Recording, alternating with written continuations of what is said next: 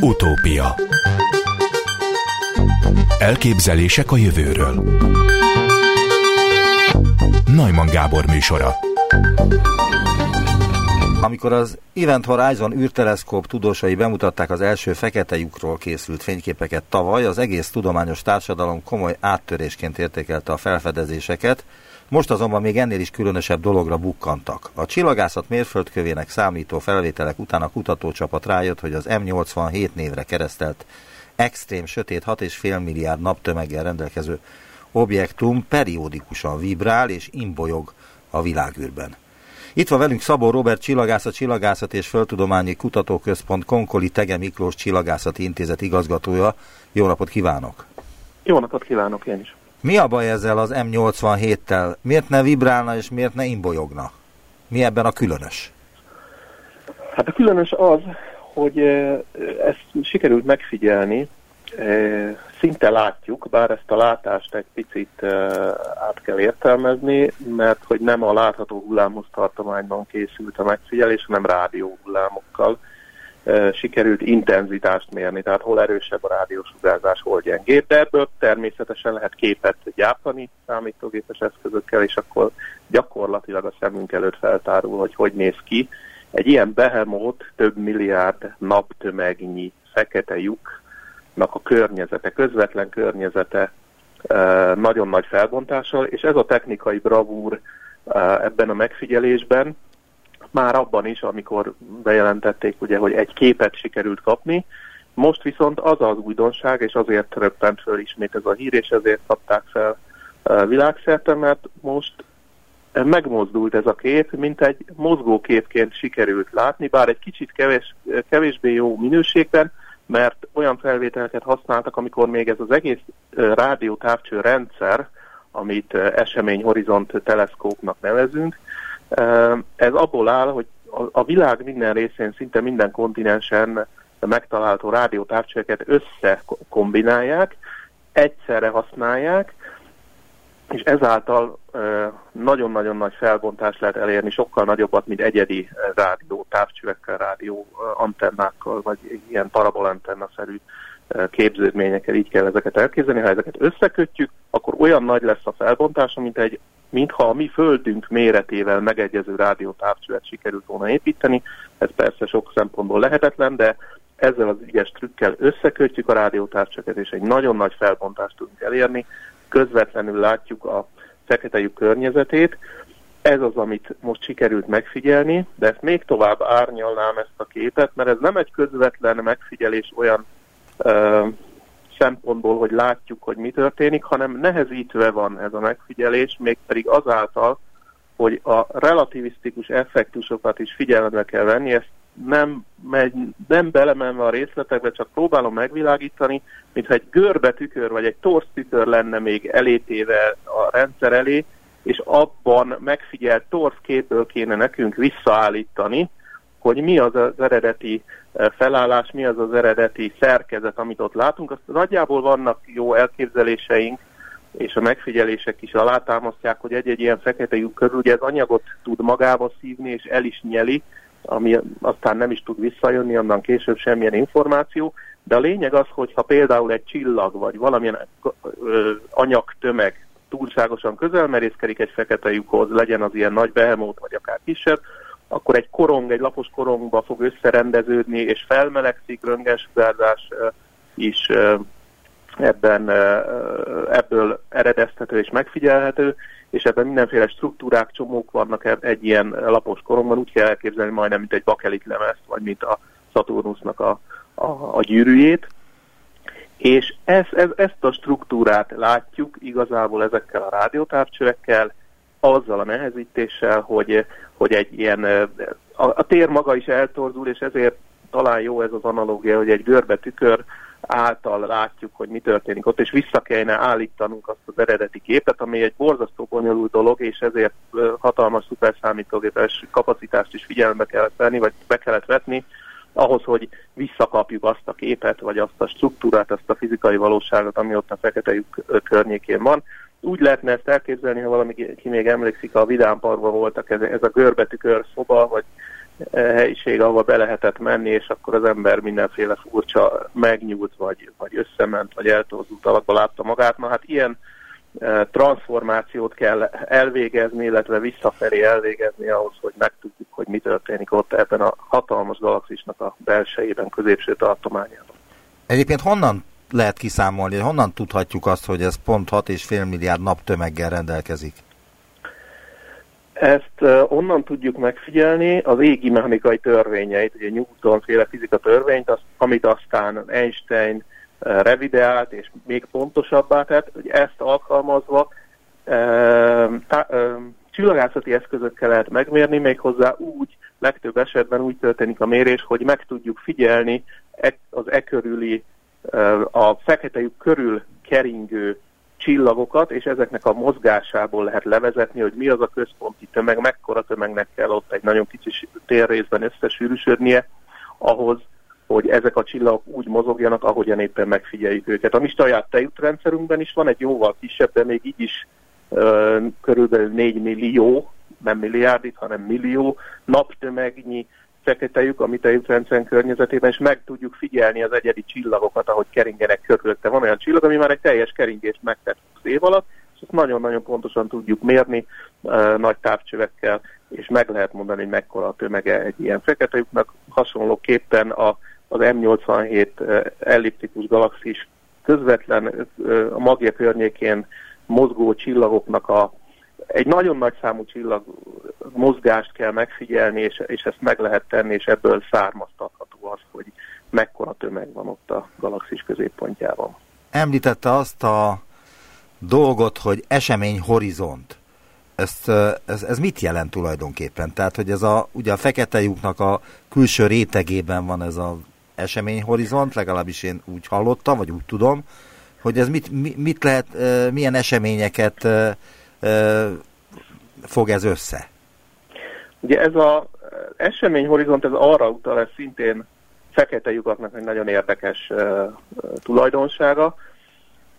Ugye arról van szó, hogy a fekete lyuk az olyan, akkora tömeg sűrűsödik össze egy olyan kis térrészben, hogy már a fény sem tudja elhagyni. Hogyha mi uh, ezt a térrészt, a bolygónkra gondolunk, ugye a Földre, vagy akár a naprendszerre, van egy úgynevezett szökési sebesség. Milyen gyorsan kell elindítanom egy rakétát, mekkora kezdősebességgel, hogy el tudjam hagyni például a Földnek gravitációs e, mezejét. Nyilván, ha a Holdra szeretnék menni, vagy netán a Marsra, vagy egy e, távoli bolygóhoz, vagy kisbolygóhoz, üstököshöz, ahová ugye az emberiség küldött már ezek mindegyikéhez űrszondákat, némelyikhez többször is, meg most is vannak újak, úton vannak Mars szondák, és a Vénusz is újra reflektorfénybe kerül, de a lényeg az, hogy egy kezdősebességet nekem ahhoz be kell fektetnem, e, el kell érnie a, az üreszköznek ahhoz, hogy a elhagyhassa a gravitációs terét a Földnek, e, de ugyanúgy, ha naprendszerből szeretnénk e, szondát küldeni, amire még nem volt példa, bár van olyan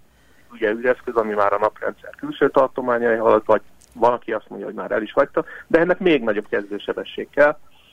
És a lényeg az, hogy ha minél nagyobb tömeget zsúfolunk, minél kisebb térrészbe, ezt a, ezt a természet önmaga megcsinálja, mert vannak olyan csillagok például, amik feketejükként fejezik be az életüket, a napunk nem ilyen, ehhez jóval nagyobb tömegű nap vagy csillagra van szükség, és, és a másik keletkezési út pedig, ahogy említettük, hogy galaxisok középpontjában is létrejönnek ilyenek. De a lényeg az, hogy ha létrejön egy ilyen, mi ember is, emberek nem tudunk ilyet létrehozni, de létrejön egy ilyen a természetben, akkor onnan akkora lesz a szökési sebesség, hogy maga a fény, ami a ugye fizika egy természetes korlátja, e, mai tudásunk szerint semmi nem haladhatja meg, és nem is így mondom, hogy mai tudásunk szerint, a, tudásunk szerint nem haladhatja meg semmi az univerzumon a fény sebességét 300 ezer kilométer másodpercenként.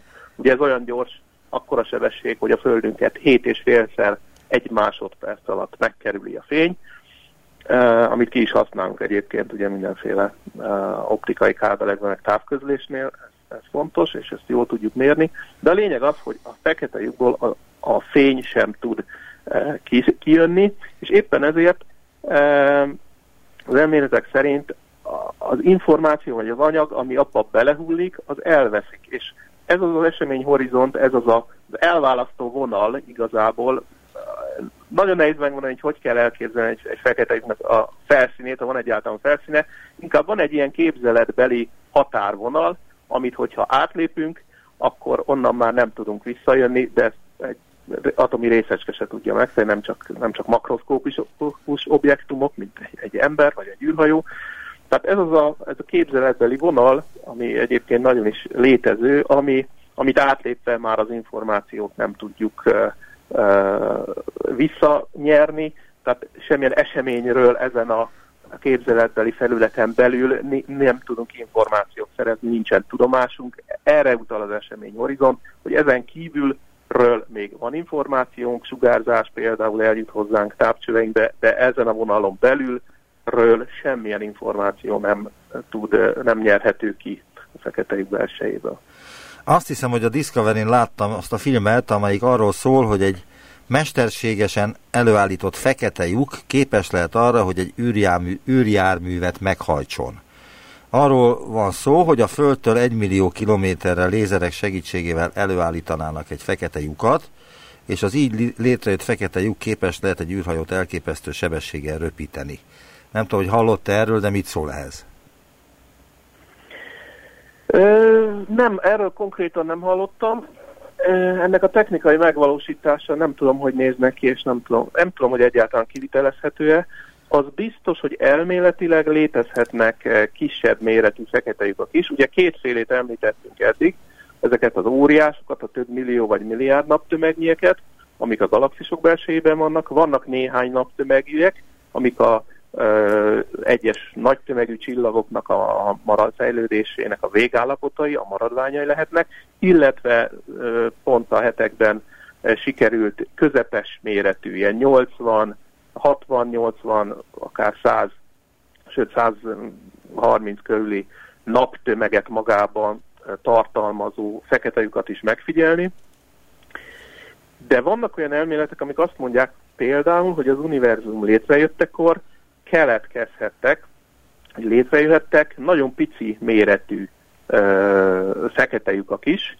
Ezek ilyen ö, mondjuk mint egy szikla, vagy egy, vagy egy, egy kisebb bolygónak a tömegét foglalnák magába, vagy még kisebbet, még kevesebbet, és ezek aztán mindenféle érdekes hatásokat okozhatnának az univerzum fejlődése közben is egyébként, meg itt is most a, a, a mai uh, időpillanatban az univerzumnak e- ennek a, ebben a szegletében, de az a helyzet, hogy ilyeneket megfigyelésekkel nem sikerült kimutatni, ilyeneket nagy, nagy erőkkel keresnek az elméleti szakemberek. Elnézést, e- ezt a filmen láttam, a, a, a tudós, aki ezt, ezt a hipotézist felállította, az a, készítetett hozzá egy grafikai képet is, ami uh-huh ami úgy néz ki, hogy egy ilyen gömbbe e, sugároznak e, különböző lézerekkel egy bizonyos pontra hatalmas energiákat, és egy idő után az alakul át fekete lyukká, és ezt lehet majd az űrhajók e, meghajtására használni. Valami ilyesmit vettem ki ebből.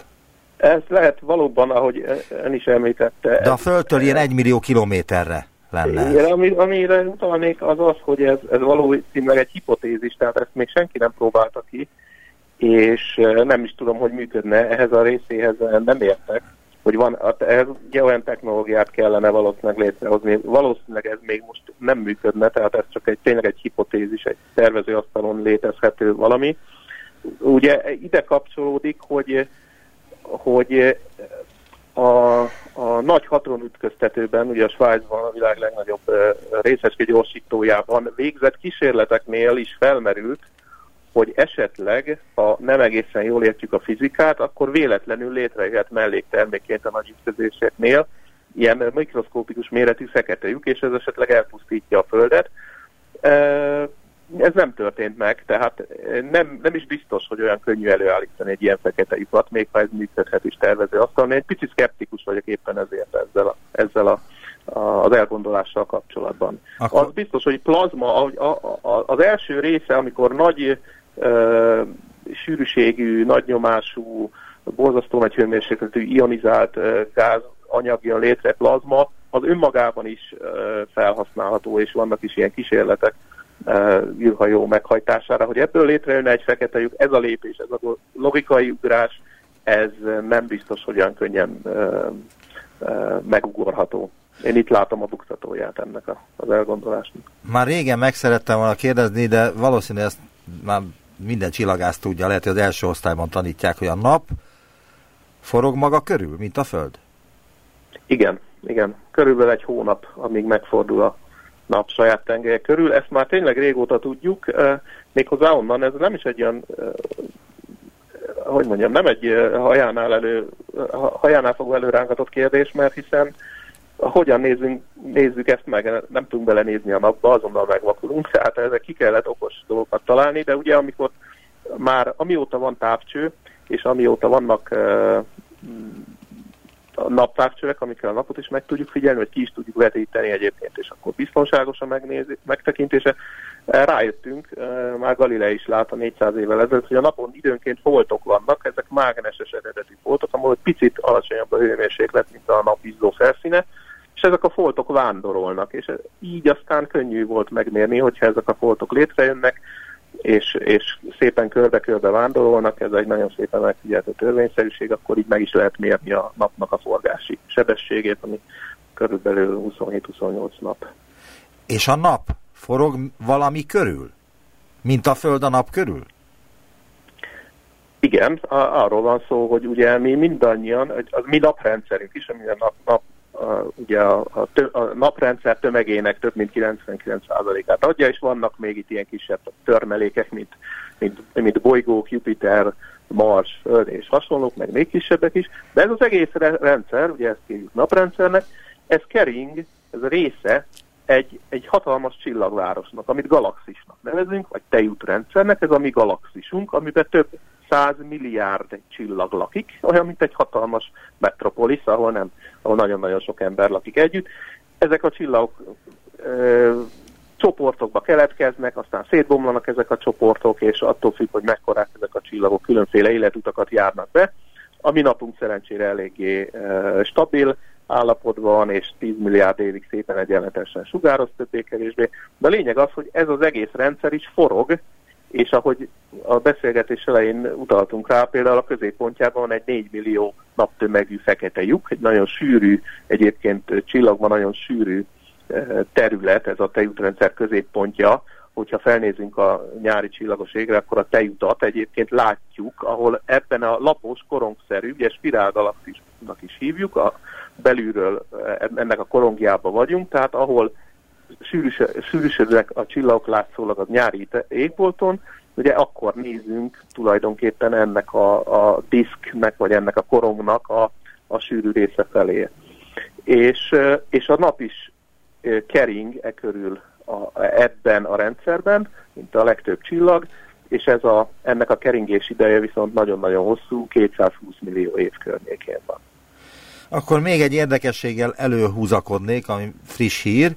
A Kaliforniai Egyetem Riverside-i kampuszán dolgozó tudós csoportok egyike kiszámolta az eddig lehetetlennek tűnő feladványt, mennyi anyag van a kozmoszban. Az Astrophysical Journal folyóiratban a napokban közített tanulmányuk szerint az anyag a világegyetem 31%-át teszi ki, míg a fennmaradó 69% sötét energia. Mi a véleménye erről, illetve mennyire megbízható ez a számítás, és mit jelent?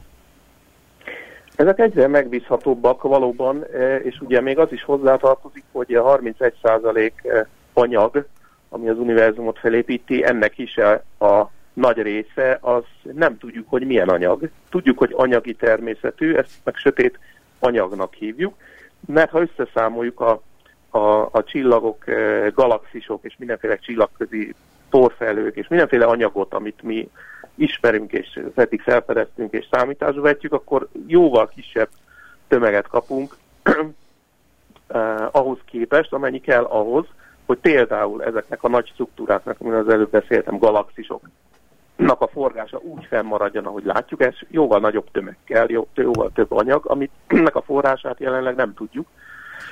Másrészt eh, a nagy eh, kozmológiai szimulációkban is csak akkor jön ki a mi univerzumunk, akkor születünk meg a számítógépen, hogy így mondjam, egy szimulációban, hogyha elég sok ilyen sötét anyagot megfelelő fizikai tulajdonsággal belepakolunk ebbe az univerzumba. Tehát valahol eh, hiányos a tudásunk, és nem tudjuk, hogy milyen anyag építi fel az univerzumot. Ezért fontosak ezek a fajta vizsgálatok, és ez a lényeg pontosan, ahogy ön is mondta, hogy ezeket egyre pontosabban meg tudjuk vizsgálni, egyre pontosabb meg, meg, meg fel tudjuk térképezni, hogy mennyi anyag van a mi univerzumban. Nagy égbolt felmérő programok egyébként futnak, és még a jövő, közeljövőre is terveznek ilyeneket. Tehát az a helyzet, hogy manapság ez a kozmológia, ugye a mindenség tudománya, hogy hogyan jött létre, hogyan fejlődik, ez ma már precíziós tudományá vált. Nagyon-nagyon precíz, sebészi pontossággal ezt mondhatnám, meg lehet ezeket a mennyiségeket határozni, például műholdas mérésekből, a mikrohullámú háttérsugárzásnak a nagyon pici csomósodásaiból ilyen százezer résznyi pici hőmérséklet el, különbségeket tudunk mérni a, a világegyetem különböző pontjai felé, és ezekből áll össze egy ilyen, ilyen tudás, egy ilyen tudáshalmaz. Tehát mondjuk 30-40 évvel ezelőtt inkább azt mondanám, hogy ez egy spekulatív tudomány volt, és néhány nagyon egyszerű fizikai feltevéstől eltekintve valóban csak spekulálni lehetett, hogy hogyan néz ki és hogyan fejlődött az univerzum. Ma már ezeket távcsövek, üreszközök, műholdak révén nagyon nagy pontossággal mérni tudjuk, tehát ez egy precíziós tudományá vált, és itt, itt tényleg azon lehet már vitatkozni, hogy most valaki még egy tized százalékkal pontosan meghatározta például ezt a mennyiséget, hogy mennyi van az univerzumban, de régen sokkal nagyobb hibafaktorok voltak, és, és valóban annyira hiányos volt a tudásunk a mérések terén e, ebből a szempontból, hogy nem lehetett valóban használható következtetéseket levonni. Ez most már megváltozott, és ez a hír is ennek a, ebbe a sorba illeszkedik bele, amikor nagyon nagy pontossággal tudjuk megmérni az univerzumnak a jellemzőit, és ezzel pontosabb képet kapunk arról is, hogy hogyan fejlődött, és mi lesz a, a végzete az univerzumnak. Nagyon szépen köszönöm az interjút. Szabó Robert Csillagászat, Csillagászati és Földtudományi Kutatóközpont Konkoli Tege Miklós Csillagászati Intézet igazgatója volt az utópiában. Viszont hallásra! Köszönöm én is, viszont hallásra! Utópia Kvantuminformatikai Nemzeti Laboratóriumot hoz létre a Wigner Fizikai Kutatóközpont Domokos Péter szakmai vezetésével. Üdvözlöm Domokos Péter fizikust, a Magyar Tudományos Akadémia rendes tagját az Utópiában. Jó napot kívánok! Jó napot kívánok! Mi az, ami a kutatóközpont megértéséhez szükséges a kvantuminformatikából? Hogy a hallgatók egyetlen tudják, hogy miről van szó. A kvantuminformatika az egy viszonylag új terület, amelyik a most lép át a tudományos kutatás megalapozásából a, az alkalmazások elterjedésének a világába, tehát már számos olyan eszközt lehet most is kapni, amelyik kihasználja a kvantummechanika nagyon furcsa törvényeit, és olyan feladatokat olyan módon old meg, amelyre a eddigi, korábbi, amit mi klasszikusnak nevezünk, tehát a klasszikus fizika, fizikán alapuló eszközök nem voltak képesek. A kvantuminformatikának a kulcsfogalma a kvantum bit, ami a, ugye a klasszikus informatikai bitet, a nulla-egy lehetőségeket általánosítja, és hasonlóképpen, ahogy a az informatikának a megszokott világunkban ugye alkalmazásai vannak a kommunikációban, meg a számítástudományban, ugye leginkább ezek azok a területek, ahol az informatika megjelenik.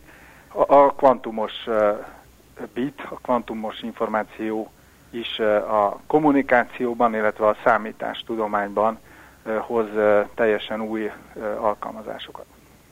Elolvastam a cikkét, amit elküldött nekem, a kvantummechanikától a kvantum technológiáig címűt, de nem állítom, hogy képes lennék levizsgálni belőle önnél. Megkérhetném néhány alapdolog tisztázására? Itt a kollégáimat megkérdeztem, hogy mit szólnak ehhez, tegyék föl ők is a kérdéseiket, viccből kérdeztem persze, de ők azt se tudták, hogy mi az a kvantum. Mármint, hogy meghatározni, definiálni. Hogyan lehetne érthetően definiálni, hogy mi az a kvantum? Értem. Hát az, hogy mi az, hogy kvantum, az, az egy nyelvi dolog. Ne, ne azt próbáljuk meg definiálni, hanem arra emlékeztetném a hallgatókat, hogy valamikor az iskolába tanulták azt, hogy az atomoknak furcsa a szerkezete, amit tehát nem, nem olyanok, mint egy kis bolygórendszer, ahol a bolygók a nap körül keringenek, tehát az elektron nem úgy kering a, az atommag körül, hanem hanem ezt a világot egy, egy nagyon egy más mozgástörvények, más törvények írják le, és ez a kvantummechanika. Körülbelül 50-100 évig tartott annak a nagyon alapos megértése, igazolása, hogy a kvantummechanika törvényei azok tényleg érvényesek, és a, ezt, a, ezt, a, ezt a világot, tehát azt tartott körülbelül száz évig, hogy most akkor ezeket a törvényeket már ne csak megfigyeljük, ne megfigyelői legyünk, megértői, hanem hogy kezdjük el használni, tehát mi találjunk ki olyan ö, koncepciókat, olyan kis gépeket, amelyekben az alkotó részek ezen furcsa törvények szerint vis, viselkednek. Elnézést. Itt a furcsa törvényre csak annyi, a, igen. Azt csak akartam csak kérdezni, hogy ön azt mondja, hogy ezek furcsa törvények, vagy másmilyen törvények érvényesek a kvantumvilágban, mint a rendes nagyvilágban. Igen. Erre akartam most egy példát mondani. Ja, ezt akartam, hogy, hogy tud-e példát hogy, mondani erre? Igen, ezt akartam ugye az, hogy, hogy amikor például, ha onnan elindulunk, amitről már talán sok hallgató hallott, hogy az elektron azt így felhőnek szoktuk nevezni, tehát hogy valahogy így egy ilyen elkent objektum az atommag körül, az azt jelenti, hogy egyszerre sok helyen lehet.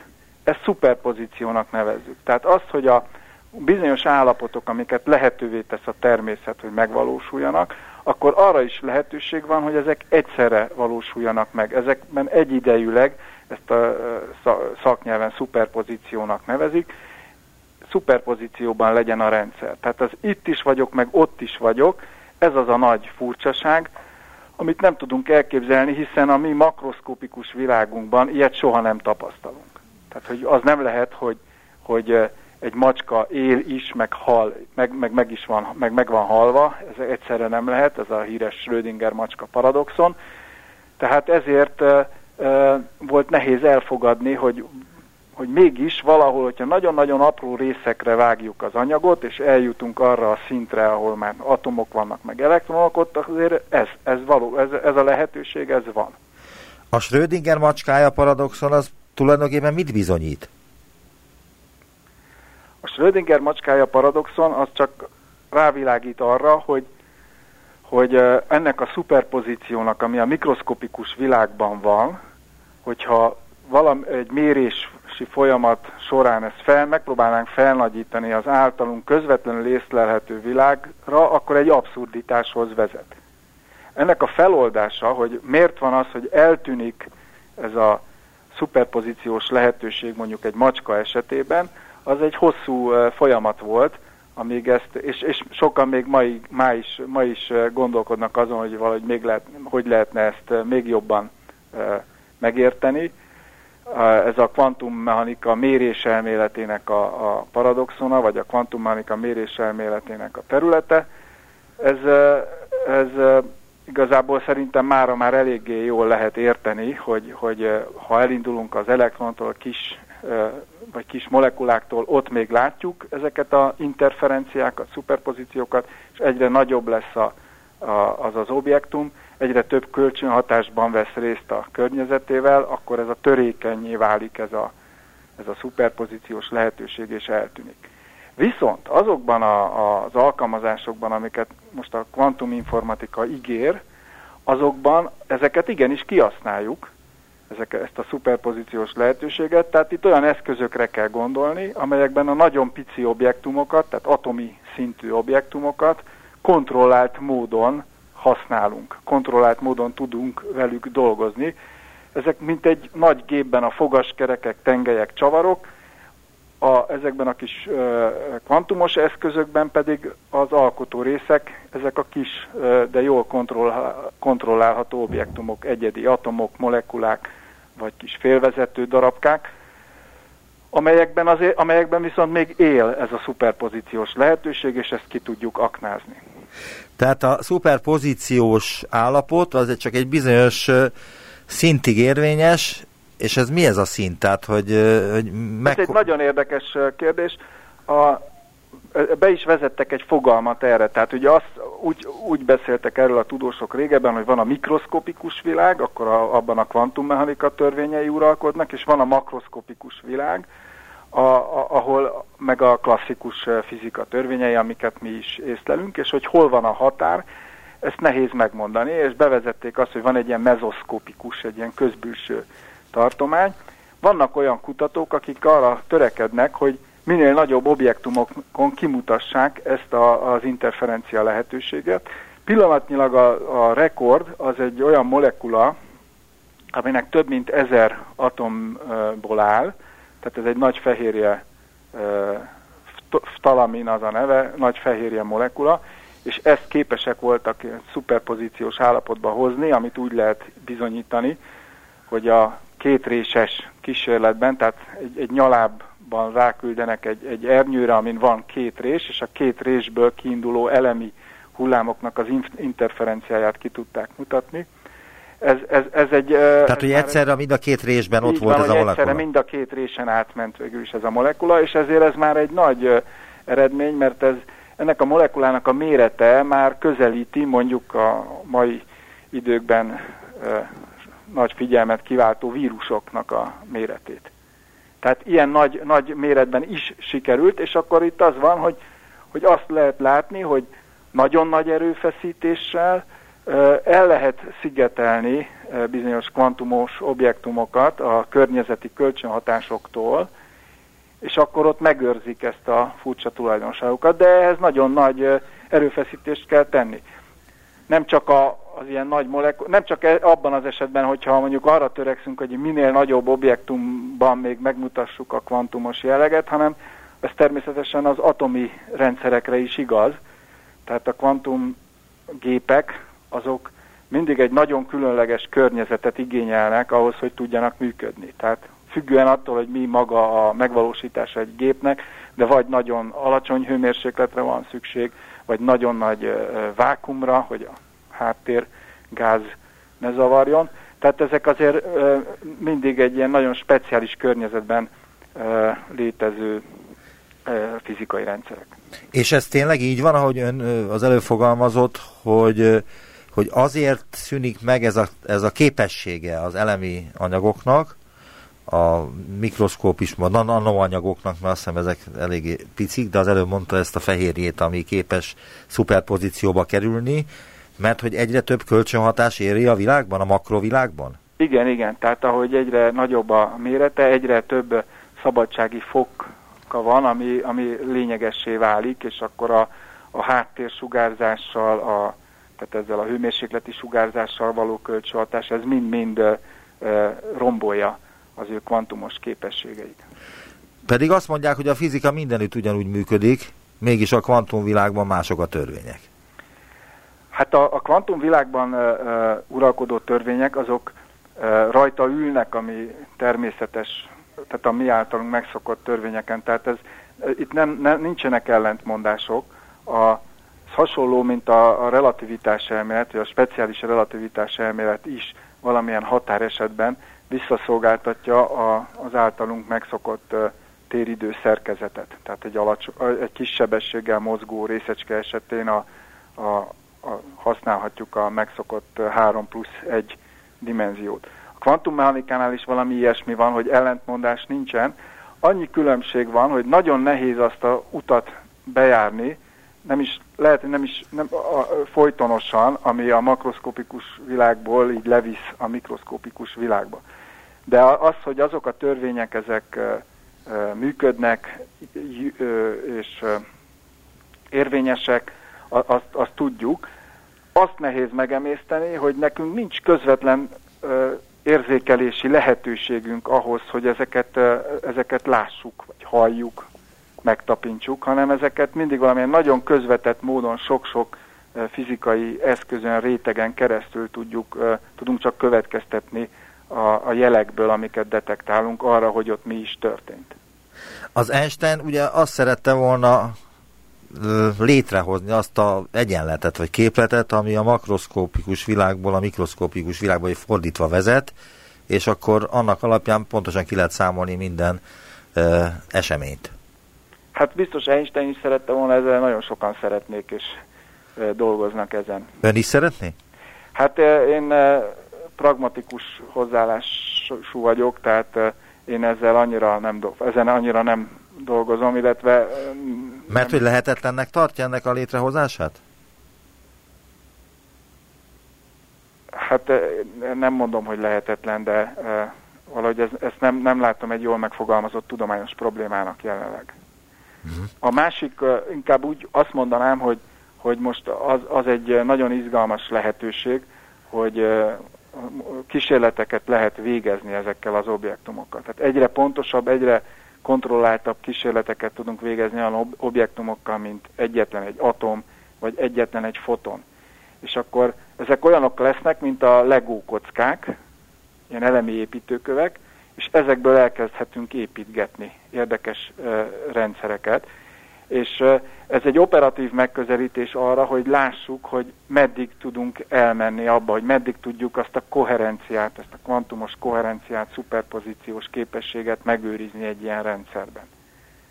Tehát szerintem most már, ha már egyszer átléptük a határt, akkor azt, ér, azt ér, az igaz, hogy ez a két világ közötti határ az egy bizonytalan dolog, ott, ott, ott valami furcsaság van, de én izgalmasabbnak tartom most a határ túloldalán vizsgálódni. A most létrehozandó kvantuminformatikai nemzeti laboratórium céljai közé tartozik egy olyan regionális kvantumkommunikációs hálózat létrehozása, amely csatlakoztatható az Európai Unióban tervezett kvantum internethez. Miben különbözik a kvantum internet a hagyományos internettől? Igen, tehát a, egy pár szót mondanék a Nemzeti Laboratóriumról Igen, igen, igen. Tehát ez egy, ez egy konzorciális kezdeményezés, tehát a Magyarországon dolgozó fizikus, villamosmérnök, informatikus közösség együtt próbál stratégiai célokat megvalósítani. A Wigner a, a konzorcium vezetője, de a nagyon nagy erőkkel vesz részt ebben a laboratóriumban a Budapesti Műszaki és Gazdasági Egyetemnek a Természettudományi Kara és a Villamosmérnöki, illetve Informatikai Kara, és az Ötvös Lórán Tudományegyetemnek a Természettudományi Kara és a, a, az Informatika Kara. Tehát ez egy nagyon sok résztvevős nagy kezdeményezés. Az egyik stratégiai célunk valóban az, hogy azt a képességet kialakítsuk Magyarországon, hogy egy kvantumos kommunikációs hálózathoz mi tudjunk csatlakozni. Ez ezért a több résztvevőnél kialakítunk egy állomást, ami kvantumos információt tud fogadni és küldeni, és ezeket összekötjük, és ez az, ami aztán egy nagyobb hálózathoz tud kapcsolódni, amire egyébként már van Európai Uniós kezdeményezés, hogy ezt a hálózatot létrehozzák a különböző országok, és utána egy európai szinten egy hálózat legyen. Ami most látszik, hogy ilyen hálózatról, hogy ez a információ, titkos információ küldésére alkalmas leginkább. Tehát nem videókat fogunk letölteni ezen, ez nem a sebesség szempontjából jobb, mint a most meglévő internet, hanem arra, arra jó, hogy az ezen a hálózaton küldött információ, például titkosításhoz szükséges kulcsok, garantáltan lehallgatásmentesek. Tehát az azt jelenti, hogy persze le lehet hallgatni, de akkor az, aki küldte azt a kulcsot, meg aki fogadja, az ezt, ezt megtudja. Igen, de hadd kérdezzem meg, hogy milyen információkat kell vagy lehet megosztani ennek a kvantum számítógépnek a segítségével? Ez most, ez itt most még nem a kvantum számítógép. Illetve a kvantum hálózat segítségével. hálózat, Igen, ami, annak a segítségével. Ami egy optikai, szintén optikai kábelekkel működik, vagy lehet műholdas kapcsolat. Hát itt legegyszerűbb, a, a lega, tehát az az alkalmazás, ami már most látszik, és amire ezt használják, az az, hogy elküldenek egy bit sorozatot kvantumbitekben kódolva, ami utána egy titkosítási kulcsként használható. Tehát például demonstrációs célral Peking és Bécs között létrehoztak egy olyan Skype beszélgetést, aminek a titkosításához a kulcsot azt egy műholdas kapcsolaton keresztül már kvantumbiteken keresztül szállították. És ez azért lényeges, mert a kvantumbiteknek van egy olyan tulajdonsága, hogyha valaki megméri őket, a mérés az egy beavatkozás a rendszerbe, az a kvantumbit az, az, arról egy kis, az, megőrzi, tehát azon történik valami változás. És ezért vannak, vannak olyan kriptográfiai protokollok, amelyek kimutatható, hogy valaki azt a csatornát lehallgatta. Tehát ha valaki abszolút biztos akar lenni abban, hogy egy, egy kulcs az titkos, az tényleg senki nem tudhatja, akkor erre egy kvantumos csatornát lehet használni. Ilyen, ezek az eszközök már kaphatók, több gyártó van, amelyik 8-9 kilométeres távolságban ilyen kulcs szétosztó eszközöket árul, amelyet például bankok vásárolnak meg.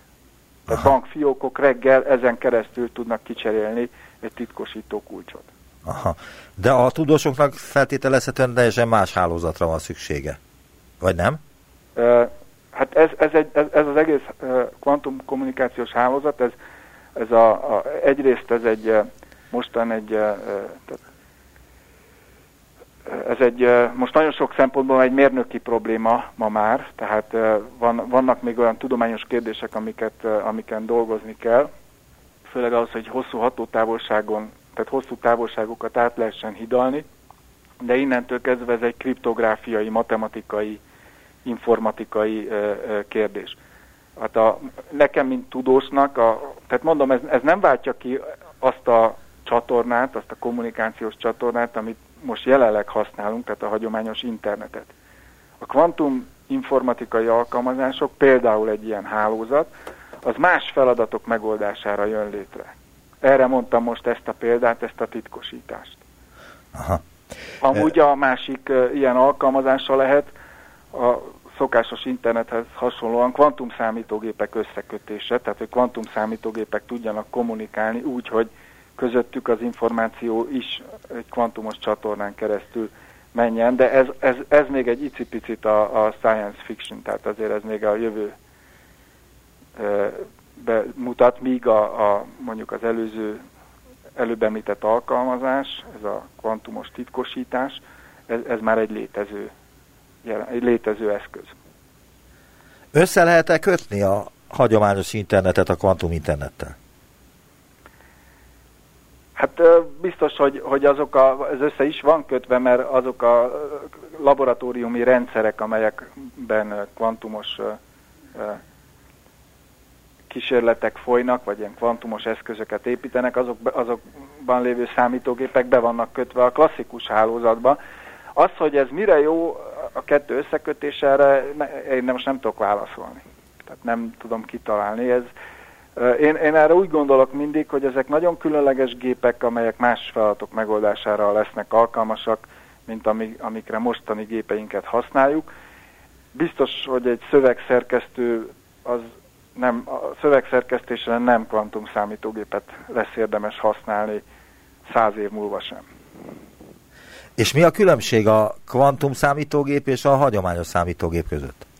Ismerünk olyan matematikai feladatokat, amelyeket a hagyományos számítógépeken nem lehet megoldani, nagyon-nagyon hosszú ideig tart, míg kvantum számítógépre, kvantumbiteken alapuló ö, ö, rendszerben ki lehet találni algoritmusokat, amelyek ezeket megoldják. Az, hogy, Mert hogy gyorsabbak van, nagyobb teljesítményűek? Nem feltétlenül a gyorsaságot használják ki, hanem ezt a szuperpozíciós tulajdonságot, egyfajta párhuzamosságot, ez egy teljesen új paradigmája a számítástudománynak, és ezzel sok-sok matematikus foglalkozik már, hogy akkor itt milyen algoritmusokat lehet írni. A, a közismert és az első nagyon nagy hírt kapott áttörés az a faktorizációnak a, a problémája volt, amit Péter Sor nevű matematikus még 1994-ben megoldott kvantumos algoritmussal. Tehát két számot mondjuk jó sok számjegye van, akkor azt össze tudjuk szorozni, mert kockás fizetben megtanultuk, hogyha még a hosszú ideig is tart, akkor össze tudjuk szorozni. Mondjuk két hatjegyű számból, akkor lesz egy, egy 12 számjegyű, 11-12 számjegyű szám. Viszont, hogyha én fölírom azt a 12 számjegyű számot, annak meghatározni egy osztóját, azt nem tudjuk megcsinálni, sőt, egy nagy szám esetén egy komoly számítógépnek is gondot okoz, míg, míg egy kvantum számítógép ezt meg tudja oldani. Tehát meg tudja találni az osztóját egy nagy számnak. Vagy az utazóügynek problémája, hogy mi az optimális bejárási útvonal egy gráfon, tehát különböző városokat összekötnek utak, és melyik az a legrövidebb út, ahol minden várost e, tudja érinteni az ügynök. Ez is egy matematikai értelemben nehéz probléma, aminek az, az optimális megoldására kvantum számítógépek uh, tudnak választ adni. Nagyon szépen köszönöm, hogy elbeszélgetett velem, és valamennyire megismertetett minket a kvantum informatikával, illetve ezzel a Nemzeti Laboratóriummal, ami most készül. Damokos Péter, fizikus, a Magyar Tudományos Akadémia rendes tagja volt az utópiában, viszont hallásra. Viszont hallásra, köszönöm szépen. Visszaértünk a jelenbe. Neumann Gábor utópia című műsorát hallották.